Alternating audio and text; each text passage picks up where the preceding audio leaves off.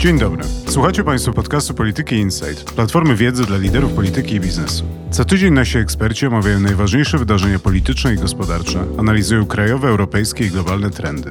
Ja nazywam się Andrzej Bobiński i zapraszam do wysłuchania kolejnego odcinka i odwiedzenia strony Polityki Insight www.politykainsight.pl. Jest piątek 18 lutego. Mimo chwilowego wrażenia deeskalacji sprzed paru dni, napięcie na granicy ukraińskiej nadal jest ogromne i nie wiadomo, co przyniosą następne dni i godziny.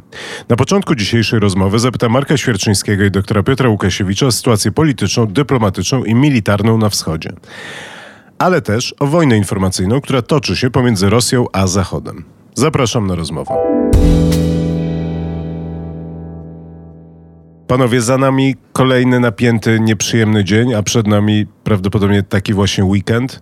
Obserwujemy te wydarzenia i doniesienia ze wschodu, ale chyba moment oddechu sprzed paru dni jest już za nami. No i wróciliśmy do tej naszej nowej normalności, czyli do tej obawy o to, co przyniosą następne godziny. No tak, można powiedzieć, że na wschodzie bez zmian. To znaczy, Rosja nadal pokazuje zdjęcia i wygłasza komunikaty świadczące o tym, że się wycofuje. Przynajmniej część jednostek z nadgranicy Ukrainy jest pakowana na pociągi i odprawiana rzekomo do swoich stałych miejsc dyslokacji.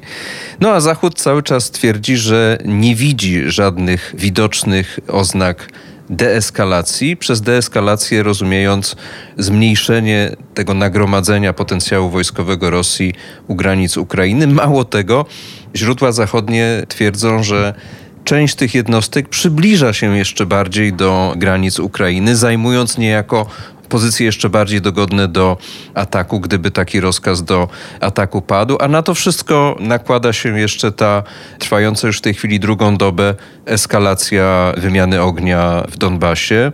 Dzisiaj znowu rano pojawiły się doniesienia o nowych ostrzałach, która no, oczywiście podnosi temperaturę. Były obawy i jest taka wersja wydarzeń rozpowszechniana przez Amerykanów, że właśnie jakaś drastyczna eskalacja tego konfliktu przygranicznego, czy też przy tej linii demarkacyjnej oddzielającej terytoria separatystów od Ukrainy właściwej miałaby być tym pretekstem dla Rosjan do wkroczenia tam i pełnoskalowej albo jakiejś formy inwazji. Więc jesteśmy znowu w okresie podwyższonego napięcia. Ten moment oddechu, o którym mówiłeś, rzeczywiście trwał niezwykle krótko. Nie wiem, czy dłużej niż dobę. Wszyscy się bardzo tego uchwyciliśmy, prawda? Tej nadziei takiej, tego światełka w tunelu. Ale to światełko, zdaje się, to jest reflektor rosyjskiego wozu bojowego. Piotr, ostatnie wydarzenia to jest wydalenie drugiego rangu dyplomata amerykańskiego z Moskwy. Są doniesienia o tym, że jest blokowana albo pada sieć na wschodniej Ukrainie.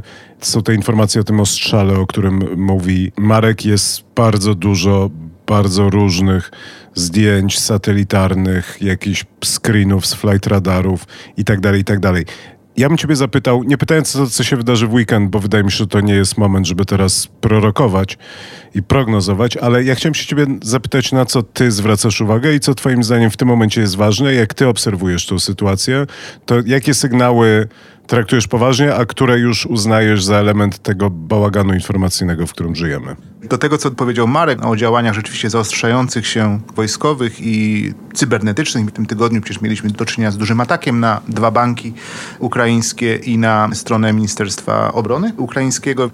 Ja zwracam uwagę na sygnały dyplomatyczne również płynące z Rosji. Przy tym wielkim rzeczywiście bałaganie i chaosie informacyjnym, z którym mamy do czynienia, jego częścią są również no, takie sygnały, gdzieś Ławrow mówi o tym, że odpowiedź na pisemne żądania bezpieczeństwa udzielone przez NATO i przez USA. Niektóre z tych punktów są interesujące, aczkolwiek oczywiście Rosjanie domagają się pakietu gwarancji, nie tylko wycinkowych propozycji, jakiś ustęp, na przykład rozmowy o ilości rakiet średniego zasięgu rozmieszczonych w Europie, czy informowania o ćwiczeniach. No ale jednak Ławrow pokazuje, że można o czymś rozmawiać.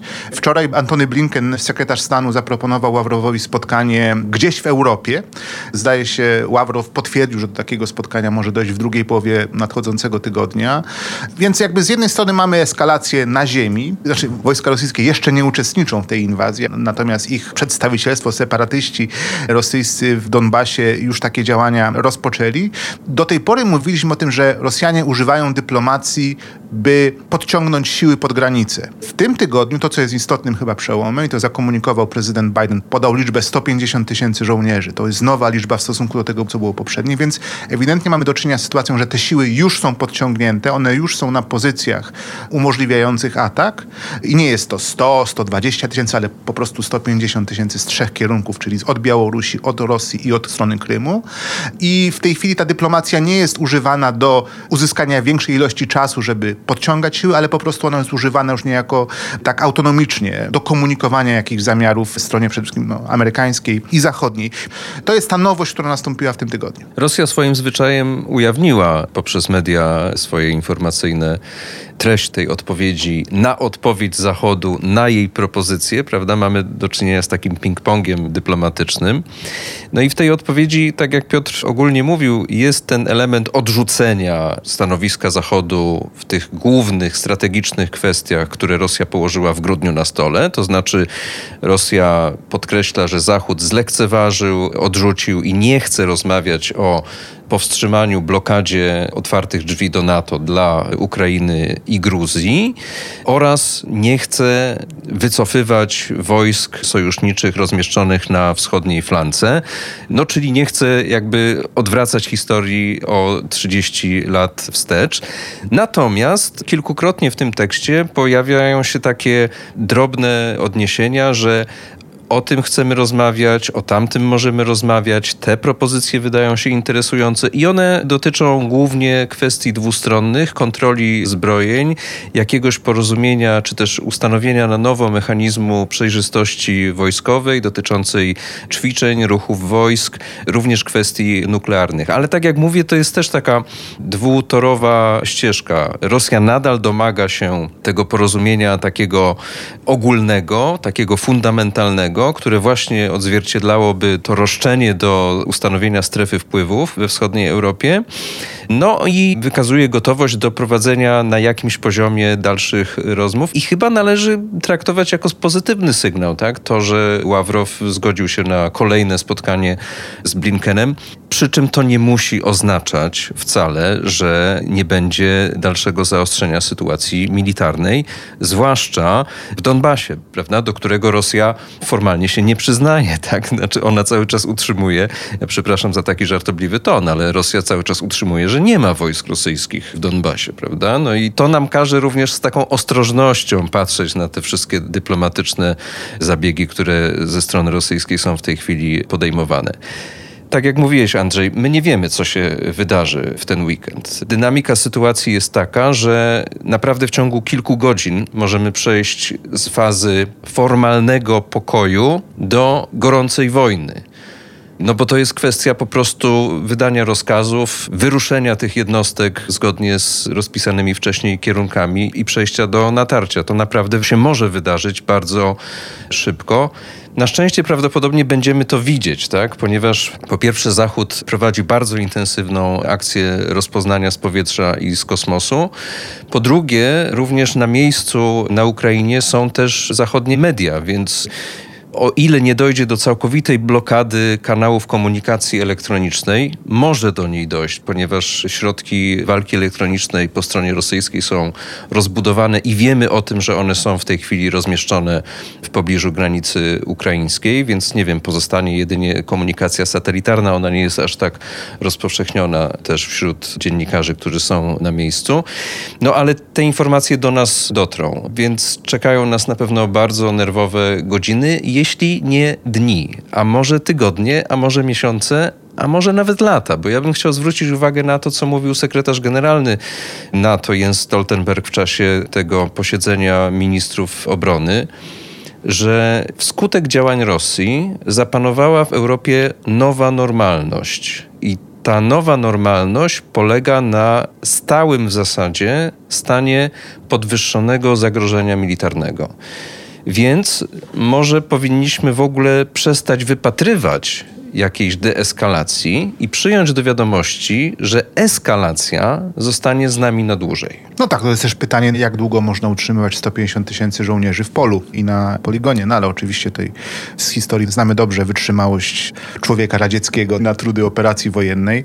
Mamy do czynienia oczywiście z wojną informacyjną toczoną po obu stronach, po stronie rosyjskiej i zachodniej. Jest jeszcze strona ukraińska. Jest jeszcze strona ukraińska, to jest też element, który warto podkreślić, tego jednak spokoju utrzymywanego przez władze rosyjskie. Ukraiński minister obrony narodowej powiedział w obliczu dzisiejszej tej eskalacji w Donbasie, że wciąż jesteśmy spokojni, wciąż nie spodziewamy się wielkoskalowej inwazji, więc chyba jest tak, że niewiele się zmienia, a czujemy, że coś nastąpi i wciąż wracamy do stwierdzenia wszystko w rękach Putina i czekamy, co zrobi Władimir Władimirowicz. No właśnie, ale czy tak jest naprawdę? Bo tu bym przeszedł do tego dania głównego naszej rozmowy, czyli do tej wojny informacyjnej, która trwa. Czy rzeczywiście jest tak, że w tej sytuacji wszystko zależy od Władimira Putina, bo można by postawić tezę, wydaje mi się, nie wiem na ile prawdziwą, ale tezę na pewno można postawić, że w tym momencie Zachód wygrywa tą wojnę informacyjną. Że w tym momencie tak naprawdę to Rosja jest, nie wiem czy możemy abstrahować, ale jeżeli byśmy na chwilę abstrahowali od wojsk na granicy, to mam poczucie, że Rosja jest w głębokiej defensywie w tej sferze właśnie takiej dyplomatyczno-medialnej. Pytanie, czy to Rosję interesuje i obchodzi. Ale może zanim będziemy rozstrzygali ten dylemat, to tak krótko chciałbym przedstawić, co Zachód zrobił w ciągu ostatnich dwóch miesięcy, bo to mamy informacje jeszcze z grudnia o tym, że w ogóle Rosja rozmieszcza wojska. Później Wielka Brytania informowała o możliwym zamachu stanu w Ukrainie. Potem jeszcze na początku lutego USA i zachodni sojusznicy ujawniali jakieś plany wysyłania sabotażystów na terytorium Ukrainy, którzy mieliby dokonywać no właśnie aktów sabotażu. I wreszcie taką największą chyba eskalacją no znowu nastąpiła w tym tygodniu i to z ust nie byle kogo, bo samego Antony Blinkena była zapowiedź czy też uprzedzenie, że możliwa jest prowokacja z użyciem broni chemicznej oraz, już nie wiem kto określić, filmowania zwłok, które miałyby być dowodem na ukraińskie jakieś zbrodnie na terenie Donbasu. Więc mamy już naprawdę scenariusz bardzo agresywnej wojny informacyjnej. Przy czym ten motyw broni chemicznej, on wraca, ponieważ on się pojawił już w grudniu i to ze strony rosyjskiej. Rosyjskie źródła informowały, że jest możliwy atak amerykańskich z kolei tajnych wysłanników przeciwko siłom rebelianckim w Donbasie. I jeszcze do tego dochodzi jakaś zapowiedź, że nawet Rosjanie mogą według niektórych powtórzyć albo po raz pierwszy wywołać atak terrorystyczny na terenie Rosji, który miałby być spowodowany przez no, ekstremistów ukraińskich. Jest trochę podobieństwo do pewnych podejrzeń, że w latach 90. Rosja wywołała wojnę w Czeczenii, rzekomo dokonując zamachu na dwa bloki mieszkalne, one zostały wysadzone w powietrze.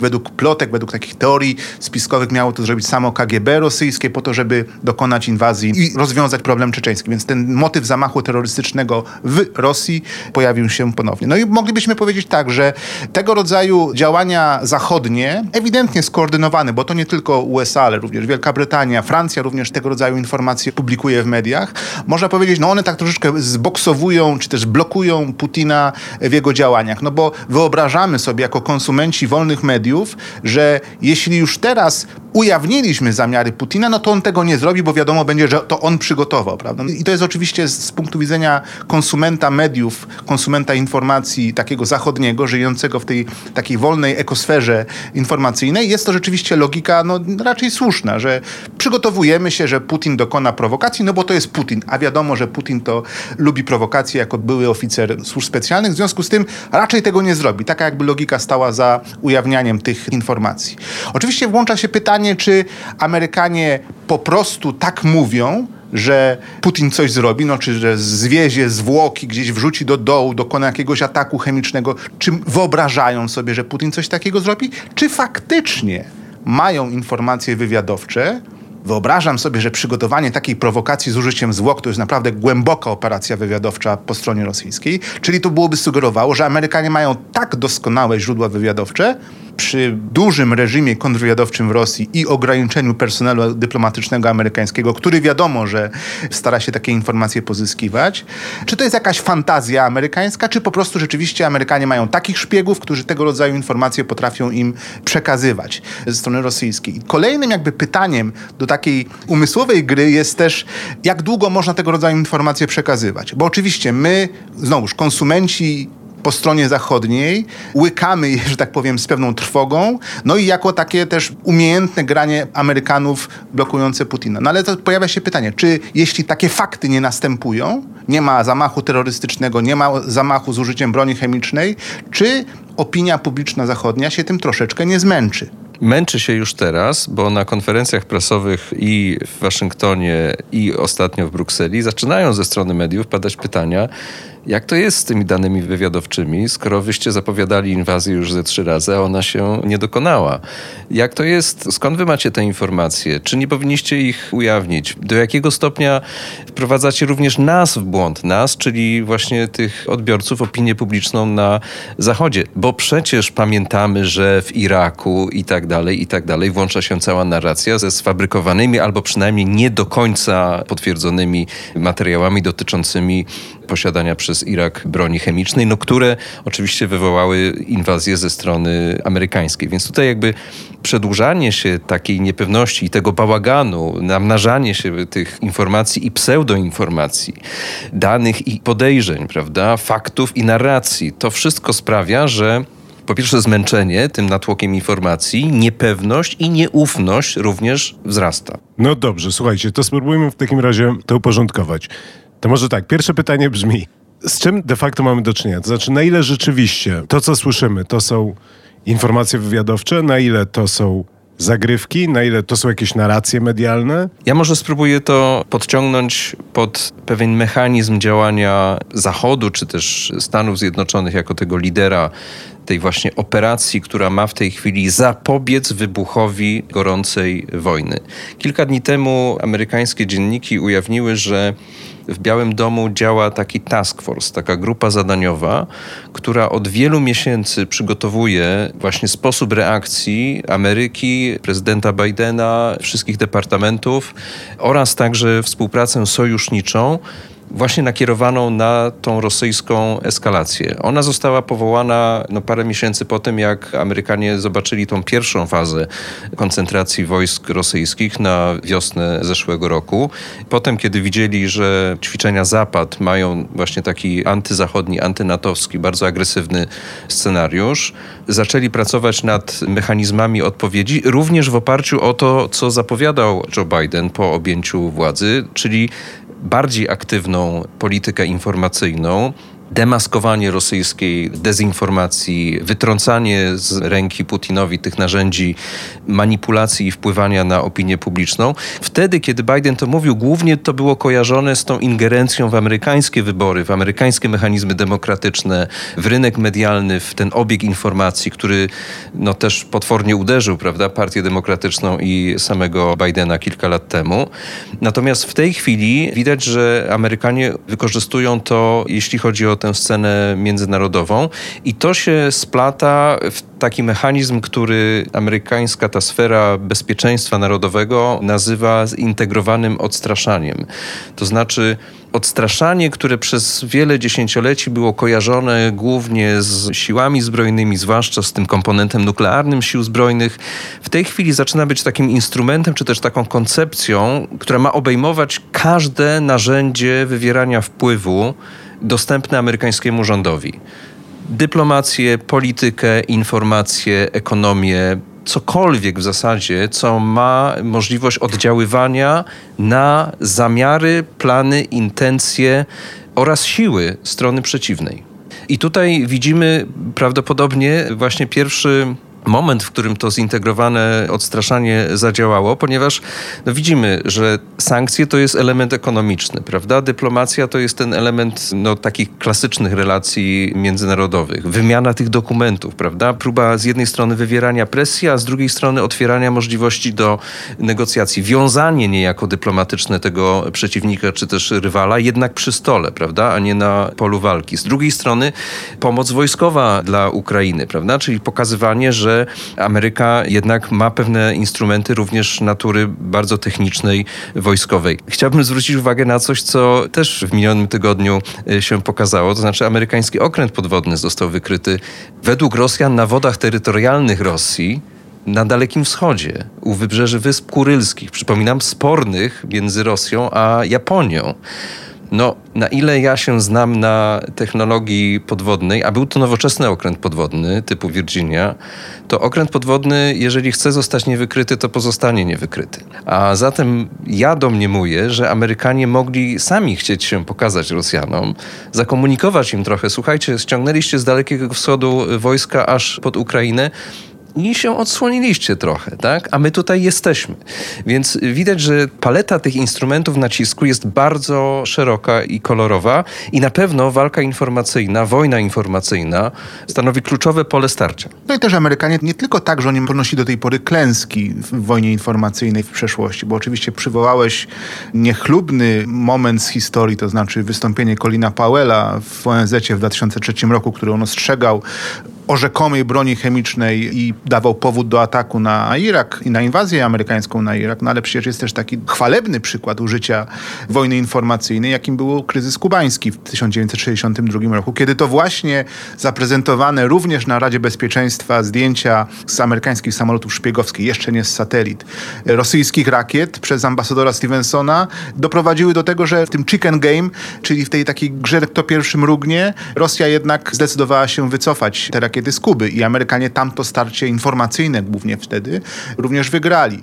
Bliższy przykład takiego udanego zastosowania danych wywiadowczych, no to jest 2021 rok w lutym, ujawnienie okoliczności zabójstwa Jamala Khashoggiego i udziału w tym zabójstwie księcia Mohammeda bin Salmana, czyli Saudów w tym morderstwie, co doprowadziło do takiego no, zblokowania troszeczkę Saudów w grze politycznej wokół Jemenu. Więc Amerykanie potrafią grać w tę grę.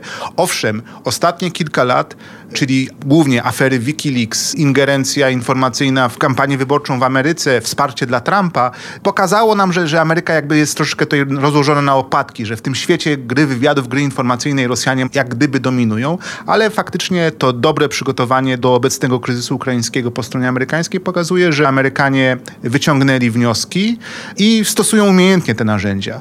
Wielkim pytaniem jest, znowuż wracamy do tego, czy to jest coś, co faktycznie zmieni kalkulację Putina na razie chyba zmienia, ponieważ do inwazji jeszcze nie doszło. To po pierwsze. Po drugie, nie powiedzieliśmy trzecim wielkim graczu światowym o Chinach. Na ile ta sprawność amerykańska wojnie informacyjnej, która się objawiła w ostatnich trzech miesiącach, obserwowana jest przez Chińczyków i jakie oni wnioski wyciągną w swoim sporze terytorialnym, jaki mają, i w swoim sporze z Ameryką, jaki mają na Morzu Południowochińskim i wokół Tajwanu. To są te dwa aspekty użycia broni informacyjnej we współczesnym świecie, że owszem, Ameryka, można powiedzieć, uzyskuje pewne korzyści dyplomatyczne przede wszystkim w starciu z Rosją, no ale też z drugiej strony ujawnia swoje metody, być może nawet ujawnia jakieś metody wywiadowcze, dzięki którym pozyskała te informacje. Ja mam tutaj dwa wątki, a nawet trzy, które chciałbym poruszyć. Może zacznę od pierwszego. To jest pytanie, z czym my tak naprawdę de facto mamy do czynienia. Powtórzę swoje pytanie. To znaczy, na ile rzeczywiście to jest wykorzystanie informacji wywiadowczych, a na ile to jest wojna informacyjna, która jest wojną na narrację, fakty, opowieści i tak dalej. W sensie rozumiem, że jedno z drugim się przeplata, ale chodzi mi o to, że jeżeli byłoby tak, że to jest tylko taka wojna narracyjna, powiedziałbym, tak nie informacyjna, tylko narracyjna, to fakt, że my cały czas mówimy o Stanach Zjednoczonych i Ameryce, wydaje mi się powodowałby, że bardzo ciężko byłoby takie działanie prowadzić, w obrębie szeroko pojętego Zachodu. Znaczy wyobrażam sobie, że to jest trochę tak, że jeżeli Amerykanie by prowadzili swoją operację, swoją wojnę, no bo też w pewnym sensie Amerykanie forsują rękę nie tylko Rosjan, ale też przekonują sojuszników, tak? Na przykład oddziałowują na Niemców. Zakładam, że to nie jest tak, że Niemcy nie mają swoich źródeł wywiadowczych, nie mają swoich informacji. Znaczy, że informacje, które Amerykanie używają, muszą mieć jakieś silne ugruntowanie w rzeczywistości, bo inaczej mielibyśmy tutaj problem z tą jednością Zachodu. Więc chodzi mi o to, na ile to jest wojna rzeczywiście narracyjna, a na ile to jest wojna wywiadowczo-informacyjna. Jeśli starasz się zrozumieć, dlaczego Zachód jest w tej wojnie informacyjnej zjednoczony, a taki się wydaje, to odpowiedź jest bardzo prosta. To znaczy, Zachód oświadczył od samego początku, że nie będzie wojny z Rosją o Ukrainę. Nie wyślemy żołnierzy, możemy ich wspierać dyplomatycznie, wspieramy sprzętem wojskowym, wspieramy danymi wywiadowczymi ewidentnie, natomiast nie pójdziemy na wojnę. I to całemu Zachodowi jako blokowi pasuje. Znaczy jest to pożądany stan, w którym nie ma wojny w Europie, wielkiej wojny, nie ma powrotu do konfrontacji militarnej z Rosją o Ukrainę. Zatem jeśli uprzedziliśmy, że nie idziemy na wojnę z Rosją, pozostaje nam tylko i wyłącznie działania dyplomatyczne i wojna informacyjna, która jest jedynym po użyciu siły zbrojnej metodą no, zwalczania przeciwnika. No są jeszcze metody ekonomiczne. Straszenie sankcjami też jest częścią tej sfery informacyjnej. Więc wybór takiego narzędzia informacyjnego wszystkim aktorom po stronie zachodniej pasuje. Tylko, że Zachód jest zjednoczony wokół dosyć takiej silnej tezy, że Rosja to jest taki rogue state, to jest bardzo niebezpieczny, nieprzyjazny, imperialny gracz, który postanowił zaatakować Ukrainę i pytanie, jak Niemcy się do tego odnoszą. To trochę nawiązuje do twojego podcastu sprzed tygodnia. Wydaje mi się, że za ostro stawiasz sprawę, bo jednak Zachód cały czas podkreśla dwutorowość podejścia. Po pierwsze, ostre, bardzo stanowcze przeciwstawienie się łamaniu prawa międzynarodowego poprzez zastraszanie militarne i groźby użycia siły, no i w konsekwencji oby nie użycie siły przeciwko niepodległemu państwu ukraińskiemu. To jest jedna część tej opowieści, a druga druga część tej opowieści to jest gotowość jak najbardziej do wysłuchania rosyjskich argumentów i do rozmowy przynajmniej o części z nich. I teraz, gdzie jest ta część, o której można rozmawiać? To się trochę wiąże z tym Twoim pytaniem o tą jedność Zachodu. Wydaje mi się, że dopóki sprawa między Rosją a Ukrainą dotyczyła Donbasu, dotyczyła porozumień mińskich, dotyczyła terenów zamieszkałych przez ludność, nie wiem, mówiącą po rosyjsku, przyznającą się do rosyjskiego pochodzenia, tam zdaje się poniżej 20%, ale jednak. Dopóki Rosja koncentrowała się na jednak odległych od Zachodu terytoriach i tym konflikcie, który przez większość znowu społeczeństw zachodnich był jednak uznawany za no nie ich interes, za trochę taką zapomnianą wojnę, konflikt zamrożony gdzieś tam daleko na krańcach Europy. Dopóty można było grać na te różnice poglądów właśnie zachodnich, na to, że Francja bardzo chętnie widziałaby jakiś rodzaj nowego porozumienia z Rosją, na to, że Niemcy są oczywiście w sposób niezwykle ścisły powiązani energetycznie i, i, i w innych aspektach gospodarczych, na to, że Rosja ma tych swoich agentów wpływu nazywanych pożytecznymi, niemądrymi ludźmi na Zachodzie. Ale w momencie, kiedy w grudniu zeszłego roku Rosja podwiązała do sprawy lokalnej albo regionalnej rosyjsko-ukraińskiej kwestie absolutnie zasadnicze i strategiczne, to znaczy odbudowy strefy wpływów na terytorium obecnym NATO. Kiedy zażądała redukcji potencjału wojskowego o charakterze obronnym rozmieszczonego na wschodniej flance NATO. A zatem, kiedy zagroziła interesom bezpieczeństwa całego Zachodu, w tym Stanów Zjednoczonych, Zachód podszedł do tego zupełnie inaczej. Zauważcie, koledzy, że chyba właśnie od tego momentu następuje ta ogromna mobilizacja po stronie amerykańskiej, po stronie stolic europejskich. Zaczynają się te spotkania w tych formatach, prawda, tego dyrektoriatu natowskiego. Amerykanie, Niemcy, Brytyjczycy, Francuzi. Po kilku tygodniach dołączyli do tego Polacy, prawda? Były też inne formaty wielostronne. Zaczyna się gra na poważnie. Właśnie dlatego, moim zdaniem, że Rosja przesadziła, że Rosja przeholowała, że Rosja próbowała załatwić sprawy strategiczne, w związku z konfliktem o charakterze lokalnym czy też regionalnym. Nastąpiła po prostu na odcisk światowi zachodniemu, tak? temu kompleksowi, że tak powiem, bezpieczeństwa zachodniej Europy, transatlantyckiemu, Stanom Zjednoczonym również. A w związku z tym, no niejako spowodowała tą taką lawinową już potem reakcję, bo spójrzmy, tydzień po tygodniu ta sytuacja potem narastała. No ale zrobiła to też z uzasadnionego punktu widzenia, czyli swoich interesów takich strategicznych, to znaczy członkostwo Ukrainy w NATO, które jest jakby osią całego sporu. Od tego się zaczęło, prawda? Chodzi o aspiracje ukraińskie przede wszystkim do NATO, również do Unii Europejskiej. Jest to z punktu widzenia Moskwy, z punktu widzenia Putina, tak zwana czerwona linia, czyli rzecz nieprzekraczalna na bazie tego Rosja powiedziano, to zmieńmy cały układ bezpieczeństwa w Europie ta postrzegana przez Rosjan słabość, bo oni sobie wyobrazili, że Biden jest trochę Trumpem, tylko troszeczkę przyzwoitszym, że Ameryka jest słaba, ponieważ nastąpił 6 stycznia na Kapitolu, ponieważ są interesy gazowe, interesy energetyczne i tak dalej, że Zachód jest podzielony, więc wychodząc od suwerenności Ukrainy jest moment na przemodelowanie w zasadzie całego porządku, można powiedzieć, europejskiego, a wręcz być może nawet i światowego to była interwencja z jej punktu widzenia uzasadniona. Ten moment był właściwie wybrany przez Putina. Znaczy, oczywiście pewnie za trzy lata będziemy mogli pełniej ocenić, czy to było właściwe, czy niewłaściwe. Natomiast tak, jeśli czyta się doradców Putina, Łukianowa na przykład, to oni tak to właśnie argumentują, że to jest właściwy moment na podjęcie przez Moskwę tej interwencji, na zrobienie tej całej awantury o Ukrainę, bo to jest właściwy moment historyczny, żeby zrewidować porządek europejski po 90 roku. Dobrze, bo ja mam wrażenie, że przynajmniej w mojej głowie to się zaczyna jakoś porządkować. Jeżeli źle to uporządkowałem, to mnie poprawcie.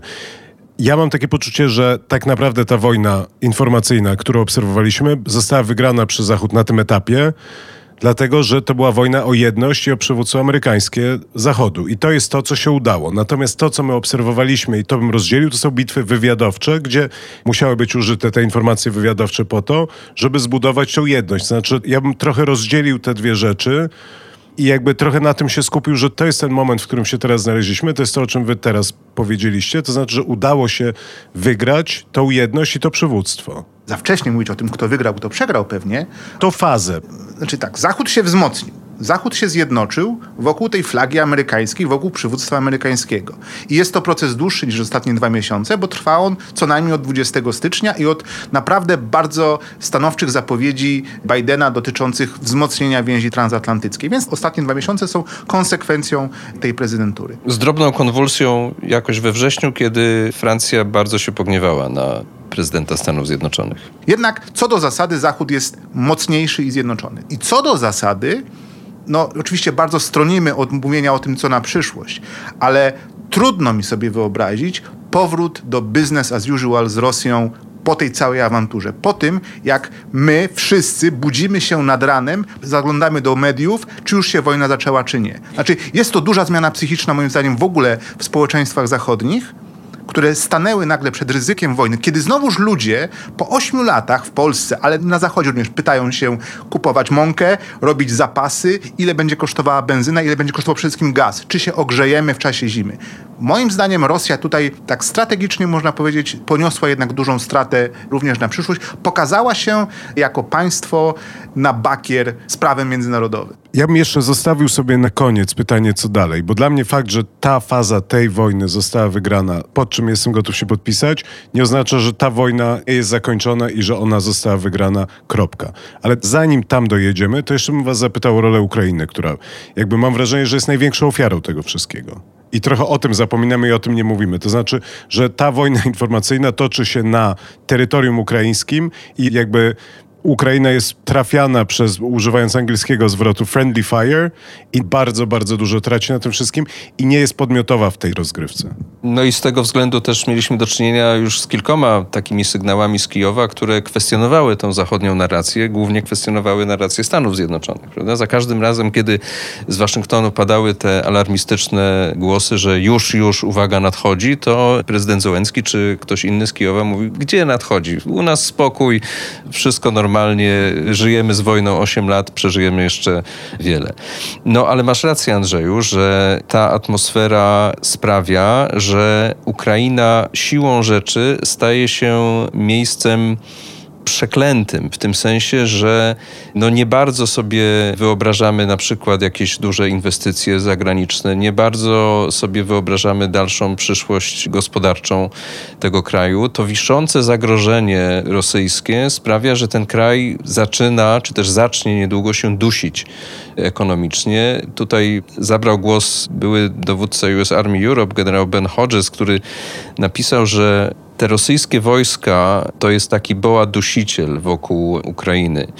I cała reakcja Zachodu powinna właśnie w tej chwili, po tym jak już się zjednoczył, prawda, i ma spójny komunikat dotyczący i grożącej agresji i pomocy Ukrainie, Zachód powinien się skupić właśnie na tym, żeby, no, nie mogąc rozluźnić za bardzo tego uścisku, tego rosyjskiego wojskowego żelaza, to żeby wpuszczać na Ukrainę powietrze i krew, właśnie ekonomicznie.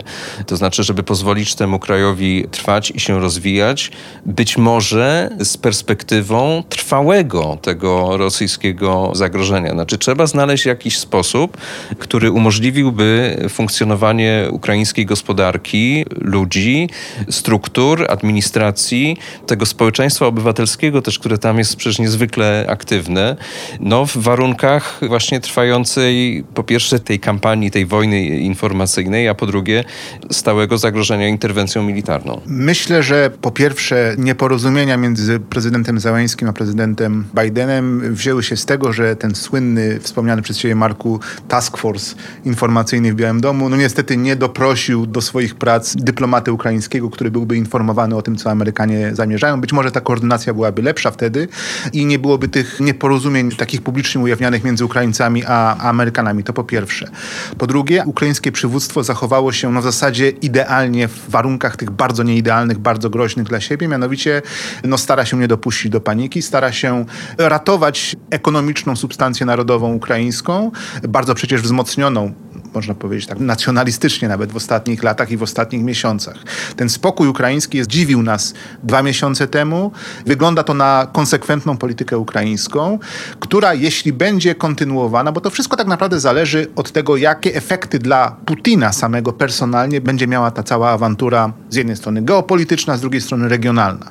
Jeśli za trzy miesiące, za pół roku okaże się, że jednak Putin nie uzyskał żadnego ze swoich celów, a wręcz stracił dla Rosji Rosji wiele z tego prestiżu, który wydawała się mieć, to jeśli po prostu przegra to starcie Ukrainy, można chyba przewidywać, że będzie miał niezwykle trudną sytuację, również wewnętrzną w Rosji. I no to jest pytanie, czy Zachód utrzyma tą jedność wokół Ukrainy, w takiej sytuacji, kiedy Rosja będzie wychodziła troszeczkę poturbowana z całej tej awantury. I z punktu widzenia polskiego naszym oczywistym interesem jest to, tutaj w Warszawie i w ogóle w Polsce, żeby Ukraina była jak najsilniej związana ze strukturami zachodnimi i po prostu, żeby ta integracja również z NATO postępowała, żeby postępowały wszystkim reformy wewnętrzne w Ukrainie również, które czynią to państwo sprawniejszym, lepszym, takim bardziej, można powiedzieć, zgodnym z pewnym poziomem cywilizacyjnym, którego sami Ukraińcy pożądają na pewno i który zdaje się przywództwo ukraińskie również realizować. Prezydent Zeleński przy okazji tego kryzysu bardzo umiejętnie rozgrywa również swoje sprawy wewnętrzne. Oskarżył niedawno Petra Poroszenkę, swojego głównego, zdaje się, konkurenta politycznego, wręcz o terroryzm, bo chodzi o to, że Poroszenko gdzieś tam sprowadza węgiel z Donbasu, co prokuratura ukraińska wykorzystała do jego oskarżenia. W taki bardzo patriarchalny, wręcz taki imperatorski sposób nakazał powrót tym parlamentarzystom ukraińskim i oligarchom, którzy we wtorek uciekali. To znowuż Flight Radar pokazywał te prywatne samoloty ukraińskie, które wylatywały gdzieś do Londynu i, i różne bezpieczne miejsca. Nakazał im powrót, no bo jeśli nie wrócicie, no to stracicie swoje mandaty i stracicie swoje majątki. I wrócili. I wrócili, tak, oczywiście. Więc to jakby to jest też wzmocnienie osobiste Zeleńskiego. Nie jest dla mnie wciąż jasne, czy Ukraina to, co Marek powiedział, kryzys ekonomiczny, osłabienie, to jest fakt, to, że Ukraina na tym będzie cierpieć i będzie krwawić ekonomicznie z powodu tego kryzysu. Ale nie jest dla mnie jasne jeszcze wciąż, jak zakończy się ostatecznie los taki powiedzmy strategiczny, polityczny tego państwa. Dobrze, to teraz przechodząc do ostatniej fazy naszej rozmowy, chciałem was zapytać o tą dłuższą perspektywę, bo dosyć optymistycznie patrzę na to wszystko, co się wydarzyło dotychczas, jeżeli chodzi o tą jedność, o tą wojnę informacyjną, to jestem zdecydowanie bardziej pesymistyczny, jak patrzę w przód. To znaczy, wydaje mi się, że Zachód i Stany Zjednoczone wykorzystały bardzo dużo kapitału informacyjnego, żeby utrzymać uwagę, żeby zwrócić uwagę, żeby zainteresować, żeby alarmować i że na dłuższą metę, szczególnie w kontekście tej nowej normalności, o której Marek mówił, to będzie miało daleko idące konsekwencje. To znaczy, ja bym się obawiał spadku zainteresowania, spadku uważności, zmęczenia tą Ukrainą i tak naprawdę atmosfery, która będzie prowadziła do utraty tej jedności. Znaczy, moje pytanie brzmi, jak wy to widzicie w przyszłości? I zakładając, że do wojny nie dojdzie, jeszcze na koniec ostatnie pytanie, które bym zadał, to jest, jeżeli do wojny by doszło, to znaczy, czy uda się utrzymać tę jedność, bo też tutaj nie mam pewności, ale zakładając, że do wojny nie dojdzie, nie dojdzie do gorącego konfliktu w najbliższych dniach, tygodniach, to czy to nie jest tak, że na dłuższą metę Rosjanie zaczną się odbudowywać i że ta szala zacznie się przychylać jednak w tą drugą stronę. Znaczy będzie takie poczucie, że może Amerykanie przesadzili, że może to były względy polityczne, że tutaj jest kwestia braku zaufania, że co to w ogóle było że to były jakieś strachy na lachy i tak dalej, i tak dalej. Czy nie macie poczucia, że w perspektywie miesięcy, jeżeli gorący konflikt nie wybuchnie, to że ta strategia, która zadziałała, może się okazać kontrproduktywna. Rosja na pewno będzie na te wszystkie czynniki, które wymieniłeś, mocno grać. Już teraz widać, że je mocno eksploatuje w swojej z kolei kampanii propagandowej czy też informacyjnej. No i tutaj się pojawia to odwieczne pytanie, ile jest w stanie wytrzymać ten Zachód, o którym przez ostatnie kilkanaście lat przywykliśmy myśleć, że już jest właśnie taki trochę rozlazły, taki osłabiony, taki trochę zdegenerowany, taki leniwy i tak dalej. No ale właśnie ostatnie tygodnie pokazują, że to się zmienia, że czujność pozostaje, że mamy zmianę takiego paradygmatu myślowego, która być może nie wiem czy na pewno, doprowadzi również do takiej większej odporności również nas, tak, odbiorców tego środowiska informacyjnego. Ja sam przyznaję, że no, przecież ten alarm Amerykanie zaczęli wciskać te czerwone guziki tydzień temu. Ja też już jestem potwornie zmęczony, prawda? Też bym chętnie przyjął do wiadomości, że sytuacja się uspokaja. Nie, ona się prawdopodobnie nie uspokoi. Ani za tydzień, ani za dwa tygodnie, może za parę miesięcy. Jest oczywiście ta kwestia kosztów, prawda? Jak długo Putin da radę utrzymywać tak wielką armię w gotowości, w polu, przez wiele miesięcy. Obawiam się, że nie znamy wiarygodnej odpowiedzi na to pytanie, bo po prostu nie wiemy dokładnie, jaka jest kalkulacja kosztów właśnie tych najbardziej wymiernych, finansowych. No i po drugie, jaka jest też ta intencja strategiczna, znaczy co Putin tak naprawdę chce osiągnąć. Więc tutaj musimy się jeszcze wstrzymać i przygotować właśnie na wiele tygodni, wiele miesięcy, być może wiele lat stanu podwyższonego zagrożenia, właśnie na tą nową normalność. I dlatego, tak jak Piotr mówił, że nie ma powrotu do status quo w relacjach z Rosją, tak mi się wydaje, że po prostu nie ma powrotu do status quo, jeżeli chodzi o nasze postrzeganie bezpieczeństwa. Znaczy, my musimy się przyzwyczaić do tego, że spokojnie już było, że stabilność to jest niejako melodia przeszłości i musimy być przygotowani. Ja wiem, że to jest okropnie męczące, frustrujące, kosztowne, prawda? Bo również my musimy po stronie i militarnej, i po stronie niemilitarnej tego systemu bezpieczeństwa więcej inwestować po prostu, żeby on sprawniej działał w trybie 24-godzinnym, 7 dni w tygodniu, 365 dni w roku, na okrągło po prostu. Więc czekają nas potężne zmiany, ale koniec końców mi się wydaje, że to może nie być takie złe. No bo właśnie pomoże nam trochę zerwać z tym lenistwem, z tą rozlazłością, skupić się na rzeczach naprawdę ważnych, a nie właśnie na plotkarstwie. Znaczy ja szczerze mówiąc wolę rano patrzeć w serwisy poważne, informacyjne, nawet jeżeli sprawdzam, czy jest wojna, tak? I wolę, żeby moi rodacy również na poważne sprawy zwracali uwagę. Bo może to również pozwoli nam zreformować nasze państwo, tak? Pozwoli nam ta refleksja dokonać takich wyborów, które wzmocnią nas jako strukturę społeczną, obywatelską, państwową.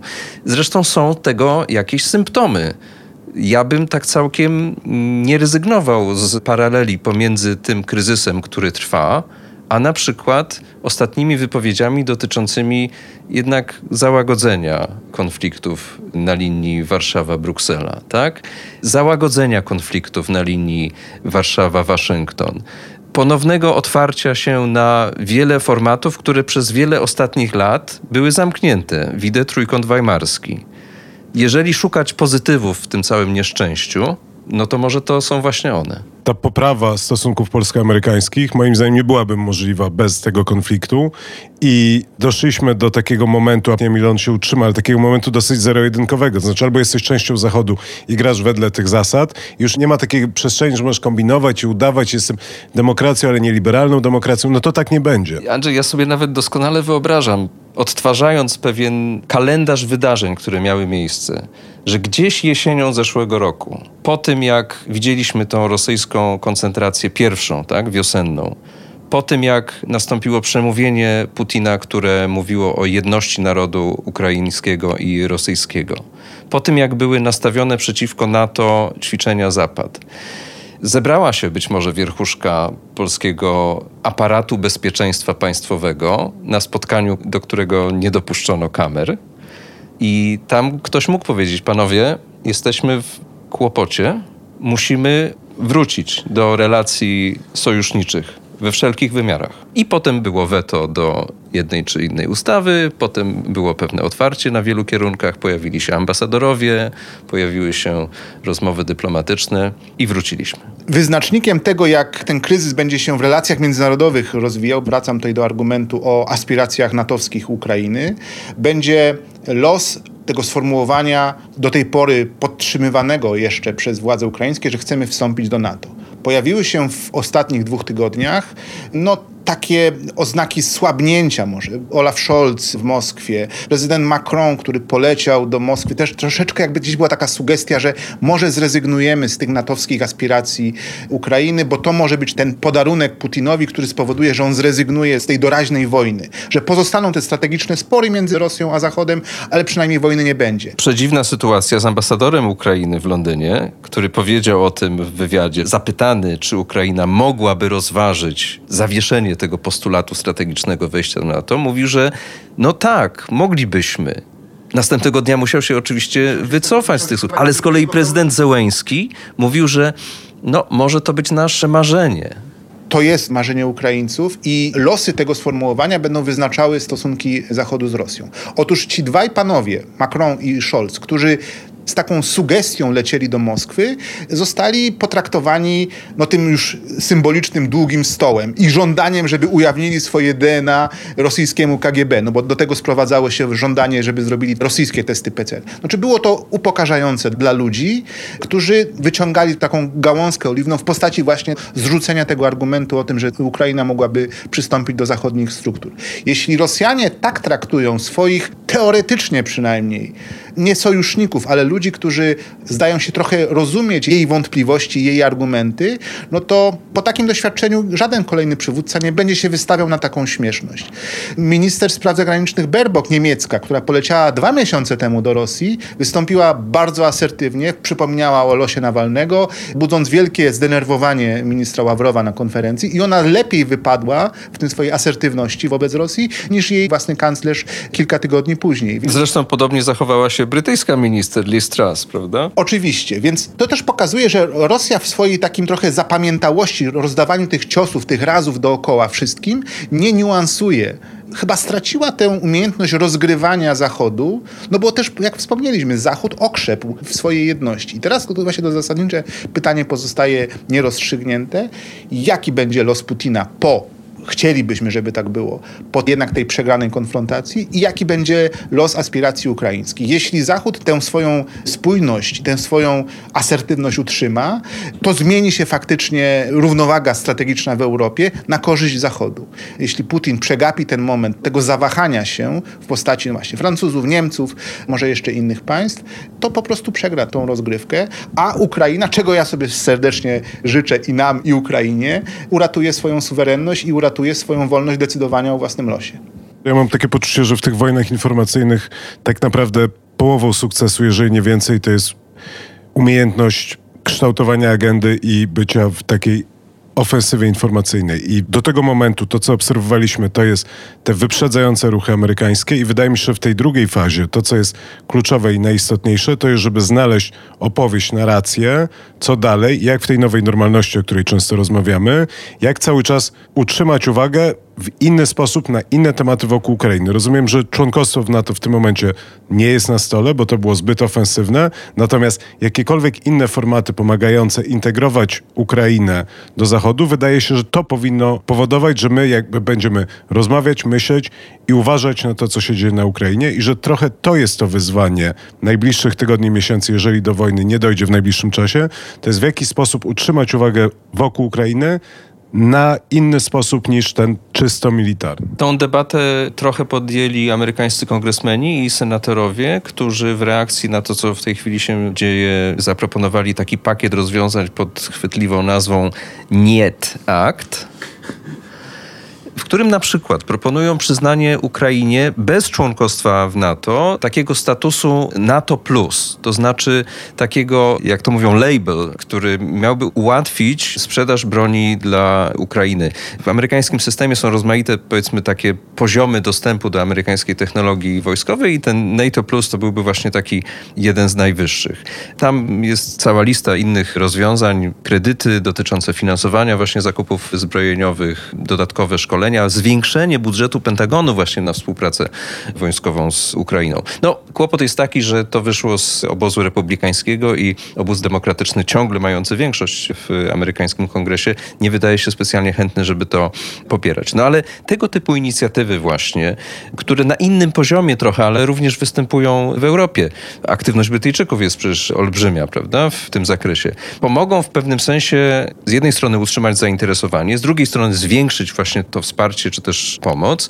No i koniec końców utworzyć taką siatkę nowych, zwiększonych, pogłębionych związków Ukrainy z Zachodem. No tutaj kłania się również ta inicjatywa trójstronna, ukraińsko-polsko-brytyjska. Wczoraj mieliśmy do czynienia z ogłoszeniem właśnie tej intencji pogłębienia tego formatu współpracy, więc widać, że dużo się dzieje wokół tego i być może to jest rozwiązanie. Natomiast jeżeli miałbym jeszcze odpowiedzieć na twoje pytanie, no co będzie tym ostatecznym spoiwem Zachodu, no to wydaje się, że właśnie rosyjski atak, tak? To znaczy trudno sobie wyobrazić, żeby ktokolwiek miał ochotę na jakiekolwiek ustępstwa wobec Rosji, jeżeli oni wkroczą.